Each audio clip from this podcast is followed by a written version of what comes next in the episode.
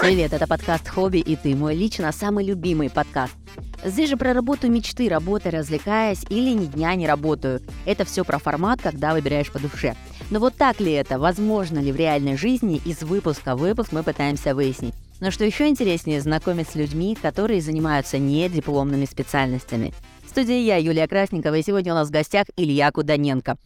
Представьте, двенадцать лет в своей сфере работает парень, ведущий краевого телеканала «Енисей», прямого эфира программы «Утро на Енисее», выпускник Школы Первого канала, победитель премии «Лучший ведущий Сибири» и топ сто ведущих России. Ну вот где же здесь монтажные овации всем этим регалиям? На самом деле это достойно. И это далеко не полный список, но что-то очень крутое мы обязательно обсудим еще в процессе беседы. Илья, привет! Юлечка, привет! Как ты красиво встала сейчас на опору, на дыхание. И как красиво заговорила, потому что я знаю, как ты в жизни разговариваешь, мы с тобой знакомы, и я думаю, это нормально, что я здесь об этом скажу. И как ты профессионально сразу начала говорить вот этим а, профессиональным тембром ведущей. Прекрасно, прекрасно. Я очень рад тебя видеть, рад тебя слышать. А, мы начнем с того, что уже пора сознаться, мы знакомы не первый день и даже не неделю, пока согласовывали эту встречу. Мы общаемся вот почти те двенадцать лет, о которых ты там состоялся в своей сфере. Я не знаю, влияю ли или как-то на это, но вот сами судите, цифры совпадают. Илюш, ну давай начнем с того, расскажи, о чем твоя история, чем ты вообще занимаешься сейчас? Чем я занимаюсь? Я занимаюсь организацией и проведением частных, корпоративных, деловых событий. На самом деле огромное количество форматов, потому что как-то так в моей жизни сложилось, что мне никогда не было интересно заниматься только одним видом спорта, никогда не было интересно э, ходить только в одно кафе завтракать, никогда не интересно было дома готовить только один вид завтрака, и в том числе никогда не было интересно вести какой-то один формат мероприятий. Многие коллеги у нас специализируются, кто-то ведет частные только проекты, кто-то ведет только корпоративные какие-то проекты, кто-то только на сцене э, ведет концерты. Мне всегда почему-то было интересно все.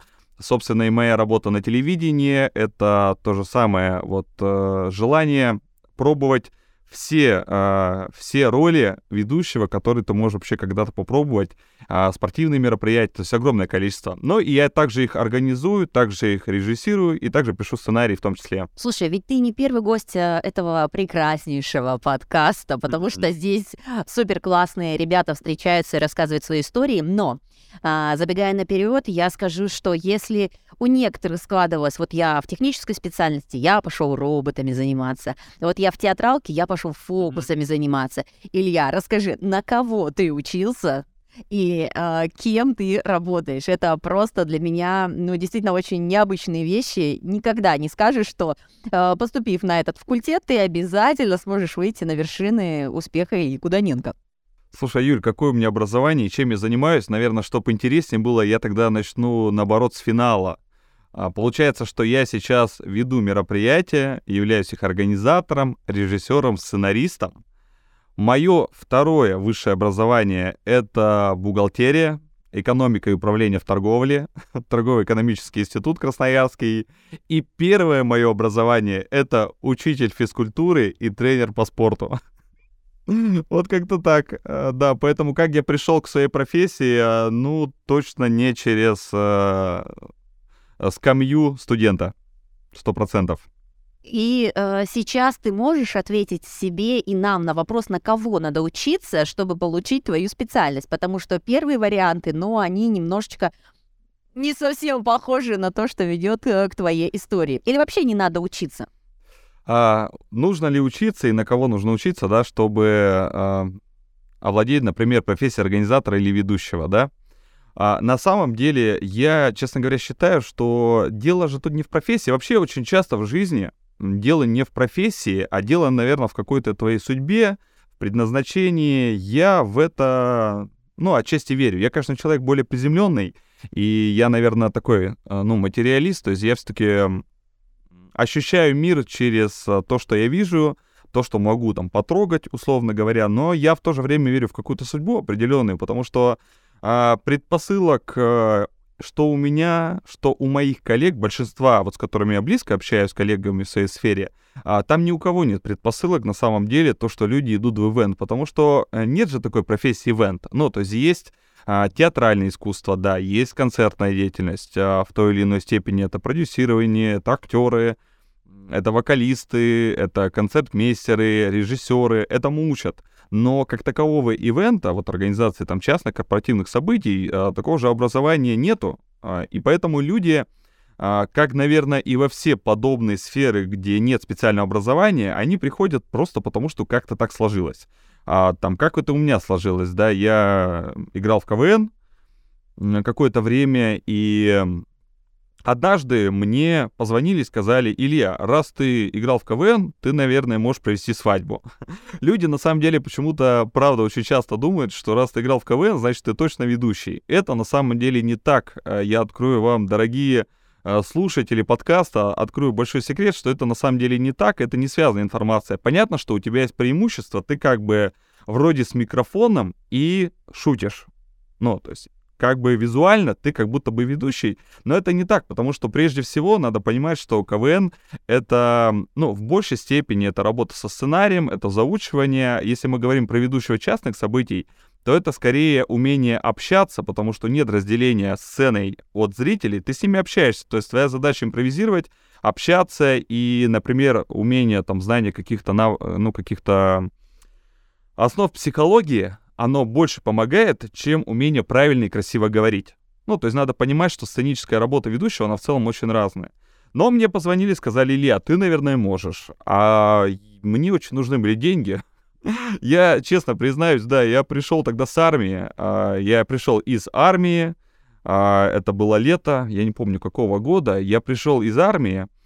И я пошел, я-то на тот момент работал в вожатской сфере, знакомая тебе, хор... хорошо тебе знакомая, да, Юля, в вожатской сфере. А, кстати, ой, подожди, Юль, так мы же с тобой в том самом лагере-то и работали, когда я получил свой первый заказ на свадьбу. Это был как раз красноярский лагерь, Восток, мы же с тобой и работали, мы еще с тобой только начинали наше знакомство. А, мне хотелось, мне нужно было куда-то устроиться на работу, и меня никуда не брали. Я пошел по волне, которая была до армии, потому что я шестнадцать лет начал работать вожатым. Я пошел в армию, после армии пришел, никуда не берут, иду в лагерь работать, и вот предлагают провести свадьбу. Я понятия не имел, как это все проводится, но сказал, что я знаю, умею, разберусь, потому что можно было заработать. Ну, то есть банальное желание было просто заработать, потому что, ну, я был абсолютно без денег, пришел с армии, голодный, холодный э, солдат, который очень много разговаривает на матерном языке, гораздо больше, чем на обычном, потому что в армии им не ругаются, а разговаривают. И вот я такой солдафон такой раз-раз и иду э, проводить первую свадьбу. Но она людям сразу же понравилась, и люди сказали, что да, Илья, видно руку мастера. Я думаю, чего? Я думаю, знали бы вы. Да, пара, у которой я вел эту свадьбу, только лет через десять узнала, что они были моей первой парой, потому что, ну, я не мог тогда об этом сказать. Я, знаешь, почему-то была какая-то внутренняя уверенность, что я с этим справлюсь. Я с ней справился, потом свадьба еще одного друга, еще одного друга, потом какое-то мероприятие на сцене уже нужно было провести, потом я КВН начал вести. И вот как-то это все закрутилось. Сказать, что я для этого учился, я к этому шел, или это мое придво- призвание, да нет, слушай, никогда не было таких мыслей на тот момент вообще от слова совсем. Другой вопрос, что с прошествием двенадцати лет я могу сказать, что это... Э, вот у меня есть видеоролик, ты, наверное, видела мой э, последний промо-ролик мой, в котором я искренне делюсь ощущением, что как будто бы судьба, как будто бы микрофон просто реально меня преследовал всю жизнь, потому что я несколько раз пробовал отходить от профессии ведущего, от организации мероприятий, но как будто бы появлялись предложения, от которых невозможно было отказаться.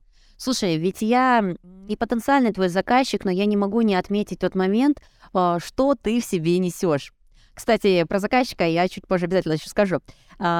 У тебя какая-то такая внутренняя энергия что-то менять, что-то добавлять, потому что то самое лето, это, кстати, две тысячи одиннадцатый год, Мы с тобой впервые встретились, когда ты пришел с армии.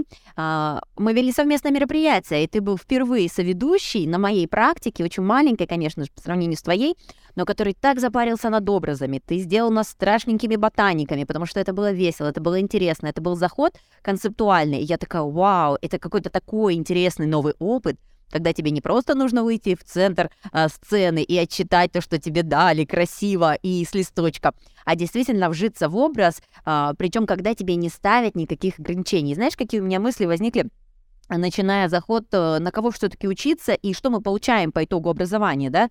Ты вот рассказал свою историю, она подтверждает полностью эту мысль, что мне кажется, если взять образование, то ближе всего это что-то такое, культмассовый работник будет отсюда относиться к людям, которые что-то организовывают, что-то ведут. Но что любопытно, ни один из известных, ярких, интересных личностей, которые вещают на сцене, не получал это образование. А люди с этим образованием успешно карьеру на протяжении двадцати-тридцати лет строят в домах культуры, и мы с уважением смотрим их на детских праздниках, когда они объявляют наших детей. Я больше бы отметила какие-то навыки и способности. А, говоря о тебе, первое, что мне приходит в голову, а ты, может быть, подтвердишь своими историями, а, ты человек, который почти всегда говорит «да». У тебя есть нереально крутой послужной список, где ты успел не просто провести там «я провел пятьдесят тысяч свадеб и сто миллионов часов у микрофона». Вообще ни разу не видела у тебя такой шапки профиля, и меня сильно это радует, вот, потому что это что-то про какой-то, я не знаю, рейтинг чего-то, чего никак не измерить, классно это или хорошо, может, люди просто мучаются и ждут, когда эти часы закончатся. А, у тебя проекты, которые ты делал за рубежом. Ты проводил свадьбы в Таиланде, в Италии, по нашей стране. И вот, возвращаясь к тезису, у меня ощущение, что ты человек, который всегда говорит «да», потому что в такие вещи, авантюры вписаться, но не, не всегда рентабельно. И когда нет конкретики, что после этого последует, многие просто сливают эту тему. Тебе достаточно сказать, что это что-то новое, необычное, интересное, и Илья просто сидит уже в самолете. Я просто как очевидец знаю, что такие вещи происходят. Илюша, скажи вот этот заход, какие ты бы вспомнил яркие истории, когда ты сказал судьбе «да», и она привела тебя на какие-то вот вершины Олимпа, которыми ты гордишься. В общем, у Юли есть ощущение, что я всегда говорю «да» на все предложения, и это какая-то вот внутренняя моя, внутренний вектор, просто на все соглашаться, и поэтому так много проектов и такое разнообразие их. А, знаешь, мы вчера с товарищем как раз сидели вечером, мы готовили, готовимся вместе к одному мероприятию, и мы с ним, как ни странно, на подобную тему разговаривали. И сошлись во мнениях, что, что нас, например, с моим товарищем там сближает. А, желание что-то менять и желание а, решать какие-то непростые задачи. А, В каждой профессии всегда могут быть какие-то задачи очень простые. Ну, то есть, например, если ты провел сто пятьдесят свадеб, то, наверное, очень легко провести сто пятьдесят первую. А сто пятьдесят вторую еще легче. И там после шестисотой ты можешь вообще не готовиться. Ну, то есть, по факту, у меня есть определенные форматы мероприятий, к которым я могу не готовиться вообще, а, просто потому, что я это так много раз делал, я так много видел вариаций того, как это бывает. И к этому можно даже просто уже не готовиться. Так вот, в какой-то момент для меня важно, чтобы появилось мероприятие, к которому нужно готовиться. И вообще, мне чем больше у меня мероприятий, к которым мне нужно готовиться, где нужно раскапывать в себе какие-то, какой-то потенциал, какие-то идеи, чем задача более сложная, тем почему-то мне, вот я так устроен. А почему я, собственно, и виды спорта разные меняю, да, потому что где-то я достигаю каких-то, какого-то результата, где-то я его, бывает, не достигаю, но вот это разнообразие, попытаться, попробовать, это, знаешь, это своего рода, по сути, я бы назвал любопытством к жизни. Вот жизнь, она такая разная, она интересная, но она же разная и на разных уровнях в том числе. Поэтому э, ты можешь просто бегать, а можешь начать готовиться к соревнованиям, а можешь начать готовиться к соревнованиям по триатлону. Это будет совершенно другой бег, другая подготовка. Что касается ивента, э, мне тоже просто всегда хочется решить какую-то головоломку. Я зачастую, как бы это странно ни звучало, но я искренне люблю клиентов, которые э, дают головоломки. А есть те, которые, ну, совсем порой невыполнимые, но когда ты хоть немножечко видишь там какой-то шанс э, что-то сделать того, что еще не делал никто, тем самым создать что-то в этот мир, ну, вот как художник, правда, я бы так это и назвал, так и сравнил. Ты как будто бы художник, который что-то создает необычное и оставляет в этом мире а, того, что еще никто не делал. Поэтому я говорю не всегда «да» на самом деле, и я как раз часто говорю «нет» проектам, которые мне понятны очень сильно. Это, знаешь, это если вспомнить пирамиду Маслоу, да, вот психологию, то есть вот эти базовые потребности. Когда ты базовые потребности закрываешь, скажем, когда а, там была сложность с пандемией, с заработком, с деньгами, ну, я честно, я брал все проекты просто потому, что тебе нужны деньги, тебе нужно там заботиться о семье, а, и деньги нужны. Тогда ты берешь все проекты. Но как только эта пирамида закрывается где-то у тебя плюс-минус, и если ты в, цель, в целом не нацелен исключительно на деньги, а, то ты начинаешь а, брать какие-то проекты, а, которые действительно интересны, но... Именно эти проекты тебя в будущем развивают. Вспомни, да, что любую, там, любого звездного исполнителя э, вспоминают по какой-то одной песне. А какого-то актера вспоминают по какой-то роли в кино, которая прежде всего сделала его там главным и узнаваемым. Так вот, и у нас в ивенте такая же история. А, мы порой можем сделать какое-то такое мероприятие, по которому тебя запоминают, и говоря о том, ну, даже если с точки зрения финансов, да, рассматривать, где ты больше заработаешь. Либо ты проведешь там сто одинаковых мероприятий, которых ты научился проведи, проводить, либо проведешь десять совершенно разных, не похожих друг на друга, я выберу второе. То есть я выберу креативные, необычные, но я знаю, что они меня и с точки зрения финансов сильнее продвинут, если уже брать какую-то там финансовую составляющую. Поэтому я не всегда говорю «да», но я легко ввязываюсь в авантюры, когда мне предлагают что-то то, что я никогда не пробовал. Это правда, да, поэтому и мероприятия за границей, и по всей России, а, они не все и не всегда финансово суперкрутые. Зачастую в Красноярске обычное мероприятие приносит доход гораздо больше, чем какое-то мероприятие там выездное в Москве. А, но кайф, от чего кайф? Съездить, показать себя, заявить. Знаешь, это какое-то все время желание вызова какого-то. Какого-то вот этого челлендж, вечный челлендж. Какой-то спорт, какой-то ивент. Дайте сложнее, больше, интереснее. Ну вот я как-то так устроен, я думаю, и все. Я знаю о тебе эту зависимость и иногда использую в своих целях. Несмотря на то, что ты замечательный друг и всегда поддержишь проекты друзей и откликнешься на помощь, если тебе предложить что-то интересное и какой-то новый опыт, ты, конечно же, откликнешься еще моментально быстрее и дополнишь интересными моментами. А, поэтому... Я считаю, это хорошая зависимость, ну, если мы сравниваем из списка того, от чего люди страдают и так далее. Вот. Но, слушай, возвращаясь к продолжению беседы, ты уже сделал такой маленький переход, и я тоже о нем хотела поговорить. Это, конечно же, финансовая составляющая. Потому что, когда мы выбираем профессию, мы всегда думаем, кто это. Это люди будущего, это карьера успеха, это хороший доход. Но не тот про пассивный доход, пятнадцать тысяч, мамочка в декрете, два часа в день. Вот это вообще моя просто лю- любимая э, цитата и предложение. Э, что действительно можно получать в будущем, когда ты выбираешь профессию по душе? Можно ли на этом заработать? Э, какие для себя ты отмечаешь моменты, которые стоит не упускать из виду, чтобы быть не просто талантливым гением без штанов, но и еще талантливым гением, который может себе позволить достойное развитие в своей сфере. Что ты скажешь про эту сферу, потому что ты как никто знаешь, если ты готов поделиться какими-то цифрами или хотя бы каким-то разбегом, нам сильно будет это интересно, людям, которые работают на окладе. А можно ли заработать на хобби, и чтобы оно сохранилось как хобби, да, и чтобы ты продолжал получать удовольствие? А, смотри, я на самом деле вообще в своей жизни стараюсь все всегда разделять. Ну вот как только что мы с тобой говорили о том, что я да не всем говорю, а говорю да, когда это интересный проект, и он совпадает с моими ценностями. Когда мы говорим про заработок и хобби, а, я бы здесь тоже а, немного разделял в плане того, что вообще ну, для меня очень важно всегда наличие баланса.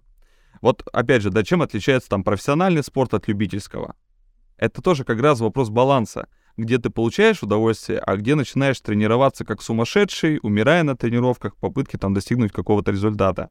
А, что касается а, работы, которая связана с творчеством, ну, например, да, вот про мою, если мы будем говорить, то здесь баланс а, ровно такой же. То есть, когда ты... А, ты должен чувствовать просто этот баланс. Где он? А, для каждого человека он будет свой. А, не всем, на самом деле, не всем в творческой сфере нужно творчество. Давай так скажем. Вот когда мы говорим про сто пятьдесят, там, двести свадеб в неделю, да, как у нас любят ивенщики говорить, там, триста мероприятий в день, это для них творчество, потому что они как бы в творческой сфере. Но это не про творчество, потому что здесь ты ничего не создаешь и ничего не созидаешь. То есть ты просто... Но здесь ничего тебя не наполняет. Мне очень важно, чтобы меня наполняла моя профессия. Это и есть как раз то творчество, которым ты занимаешься, создавая там какие-то новые интересные э, вещи.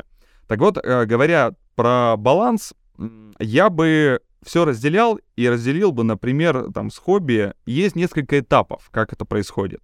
Есть э, первый этап, э, в котором ты начинаешь заниматься творчеством. А есть второй этап, в котором...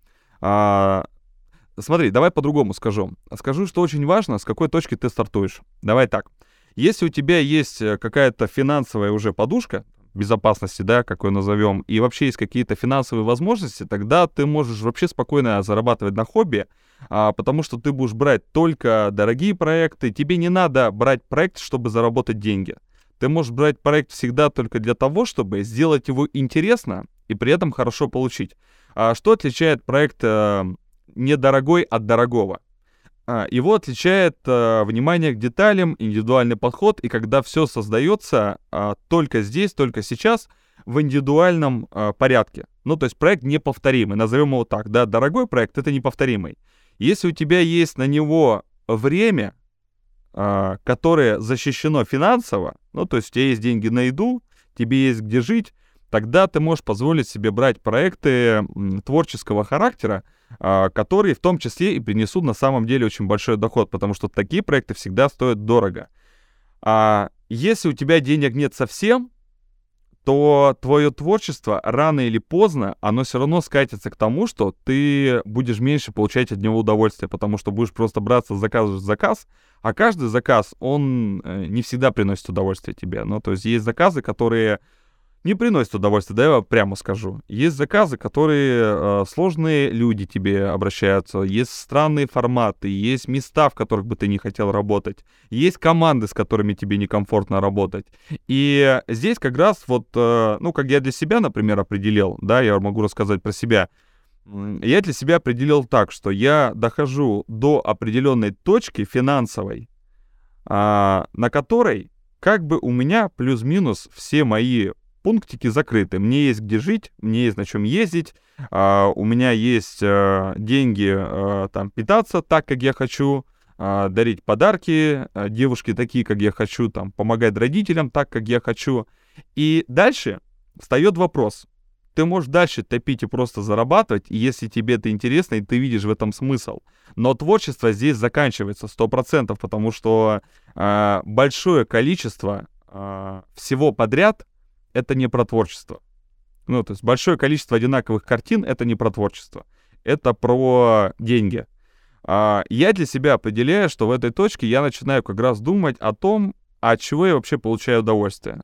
Вот это как раз та самая пирамида Маслоу, когда у тебя базовые потребности закрыты, ты начинаешь думать, от чего ты вообще получаешь удовольствие в этой жизни. И я для себя говорю, что, слушай, ну, машина еще дороже? Нет, я не получаю удовольствия от этого. А, квартиры еще лучше, я не получаю от этого удовольствия. Рестораны, да, и так как бы все вроде мне плюс-минус понятно. А, я хочу, чтобы моя работа, она мне тоже приносила удовольствие, и тогда я просто начинаю вычленять из нее все то, что а, давало деньги, но не давало удовольствия, и оставляю исключительно только творчество, которое приносит деньги. Получается вот такая формула. То есть просто доходя до определенного уровня, возможно, он у тебя уже есть, тебе тогда проще. я начинаю вычленять все, что мне не нравилось, и на данный момент, вот как раз мы с тобой разговариваем, наверное, я второй год примерно нахожусь, всего лишь второй год из двенадцати лет, да, на минуточку, примерно второй год я нахожусь как раз в ситуации, когда я беру в основном только те проекты, которые мне как-то откликаются, в которых я считаю, что я могу что-то сделать более интересное, что-то дать новое. Но надо признать, это, знаешь, я не знаю, как это работает, но в таких проектах на самом деле и платят очень хорошо, правда.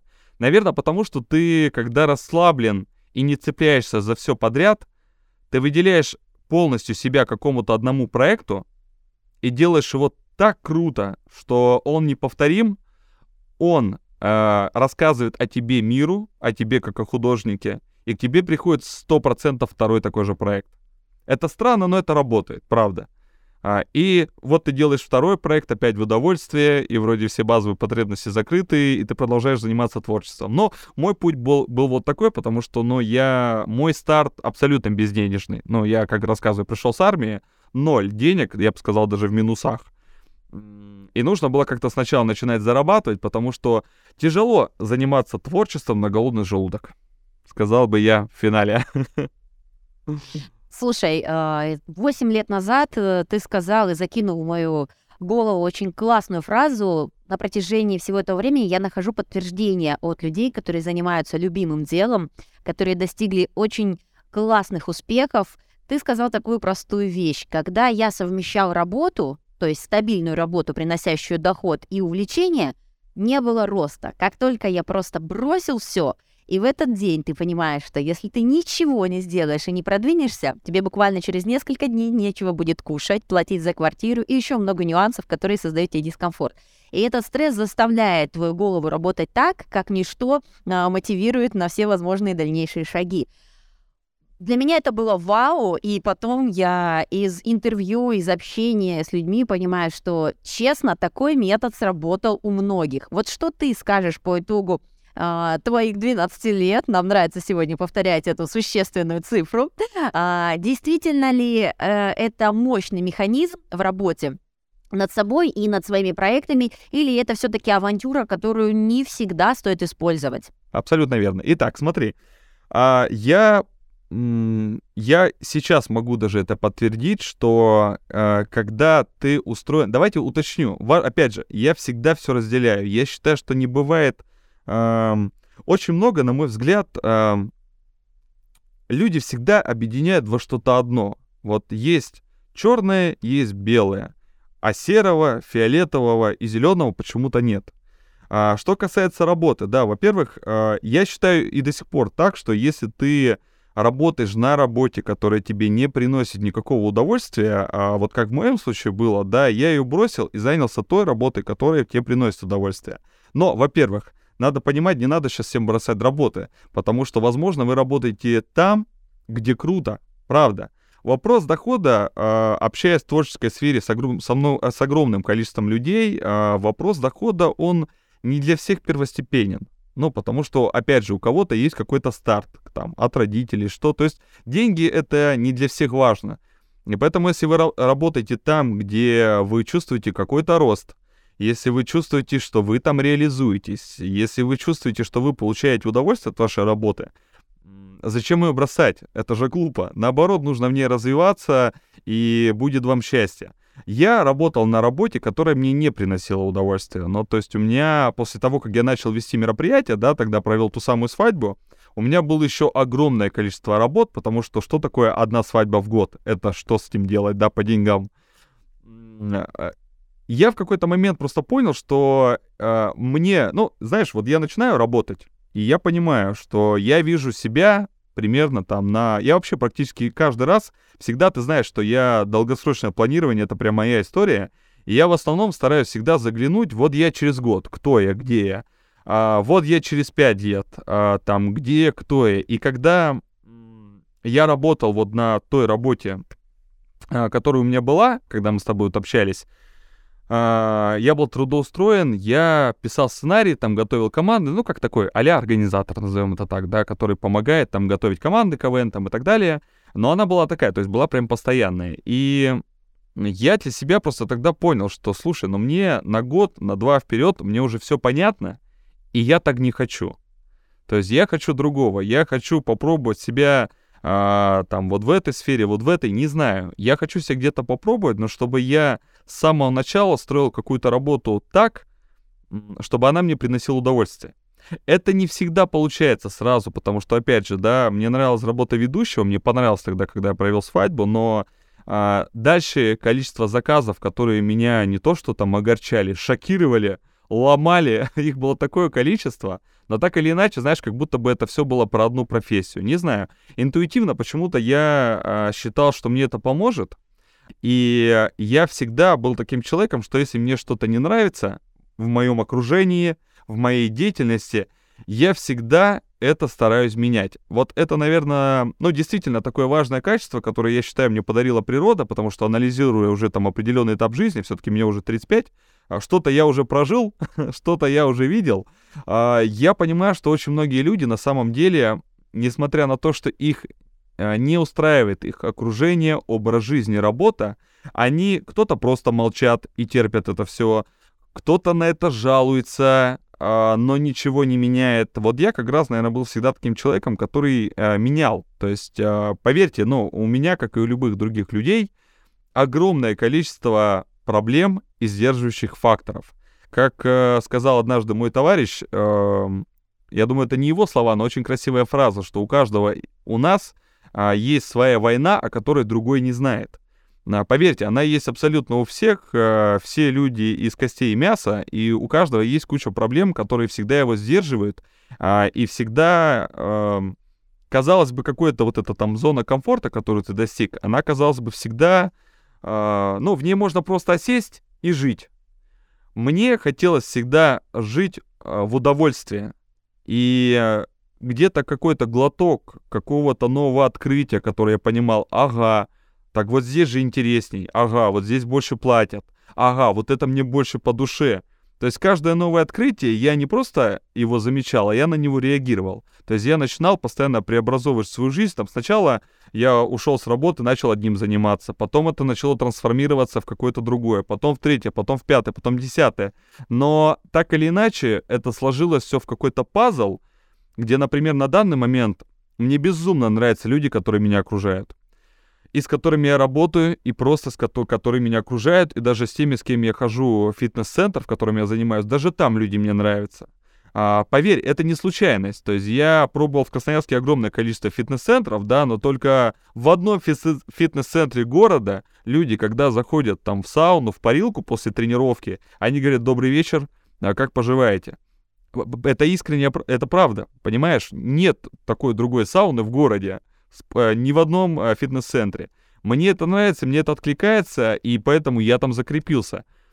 Просто все, что меня окружает, то, как я выгляжу, то, как я говорю. Мне, например, в какой-то момент я стал понимать, что у меня большие пробелы с русским языком и литературой. Я это в себе обнаружил. Я иду, учусь, читаю, смотрю, меняю. То есть задача постоянно какая-то стоит — менять мир вокруг себя для того, чтобы он был для тебя более счастливый, комфортный. Также и с доходом. Я могу заранее всем сказать, что если вы хотите на творчестве зарабатывать, я думаю, это будет очень важная фраза, если вы хотите зарабатывать на творчестве, то вам нужно изучать, как зарабатывать, а не как э, творчество. Не... Э, нужно не творчество изучать, а нужно изучать, как зарабатывать, потому что творчество, оно, ну, окей, вы хорошо рисуете, вы танцуете, вы умеете вести, но зарабатывание происходит тогда, когда вы научитесь это продвигать и продавать, презентовать. Для этого нужны компетенции не ораторского искусства и не умение правильно говорить и красиво. Для этого нужны компетенции э, продаж, навыки продаж, навыки маркетинга. Для этого нужна просто совершенно другая компетенция, компетентная база. И, опять же, когда я понял, что мне этого не хватает, я пошел это получать. Ну, то есть я, пон- я понимаю, ага, я уже зарабатываю на хобби, которое мне нравится. Но я хотел бы работать в других ресторанах. Выстраиваешь план, что для этого нужно сделать. Я хотел бы вести другие форматы мероприятия. Что для этого нужно сделать? Я хотел бы э- больше зарабатывать в этом или в этой сфере. Что для этого нужно сделать? Почему это важно? Потому что очень часто, просчитав какие-то детали, у тебя и цель начинает меняться. Ты когда понимаешь, что тебе нужно сделать для того, чтобы достичь вот этой цели, ты думаешь, а так ли она мне нужна? Ну, то есть очень важно выстраивать план. Если у тебя нет плана, ты всегда движешься такой, ну, абы куда, что ли, не знаю, как-то так. Илья, ты сейчас провел анализ вообще твоей профессиональной деятельности, карьерного роста, а я за это время провела анализ наших отношений. И понимаю то, что отмечаешь себе как особенность, что ты человек, который, если не нравится, надо менять. Я поняла, в чем кроется ответ, когда существует дружба между мужчиной и женщиной, когда, наверное, вот как у нас с тобой история. Я абсолютно солидарна и разделяю твою позицию, что нет смысла пенять на жизнь, обстановку и ситуацию. Либо смирись, и ты пойми, что это часть твоей жизни, и тогда просто полюби то, что тебя окружает. Если это тебе действительно сложно, нужно менять. А, сегодня... Ты очень много рассказал истории, именно подтверждения того, какие сложности возникают, но они стоят того, чтобы делать свою жизнь лучше. Ты знаешь, такой как чистильщик, который вычищаешь, реконструируешь, восстанавливаешь, создаешь то пространство, где тебе хочется находиться. И знаешь, мне кажется, это очень яркое подтверждение того, вообще, ты яркое подтверждение названия нашего подкаста. Кстати, это же название я не могу не сказать. Я впервые услышала от Ильи.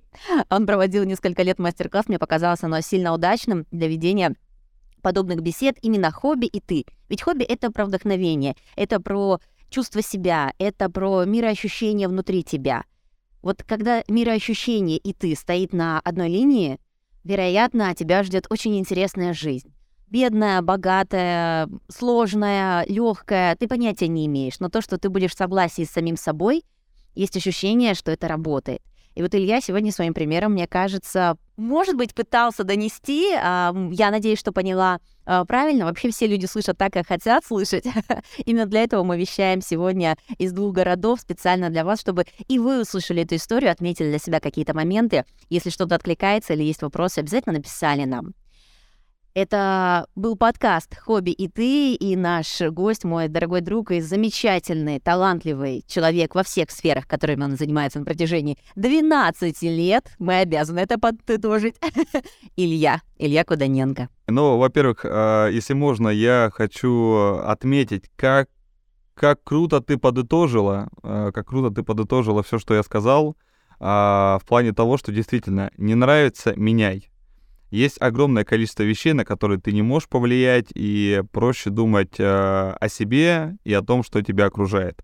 Э, наверное, я хочу просто всем, кто будет слушать этот подка- подкаст, э, пожелать, чтобы они оглянулись, посмотрели на себя, посмотрели на то, что их окружает, и если им что-то не нравится, э, вдохновились, что все может быть по-другому.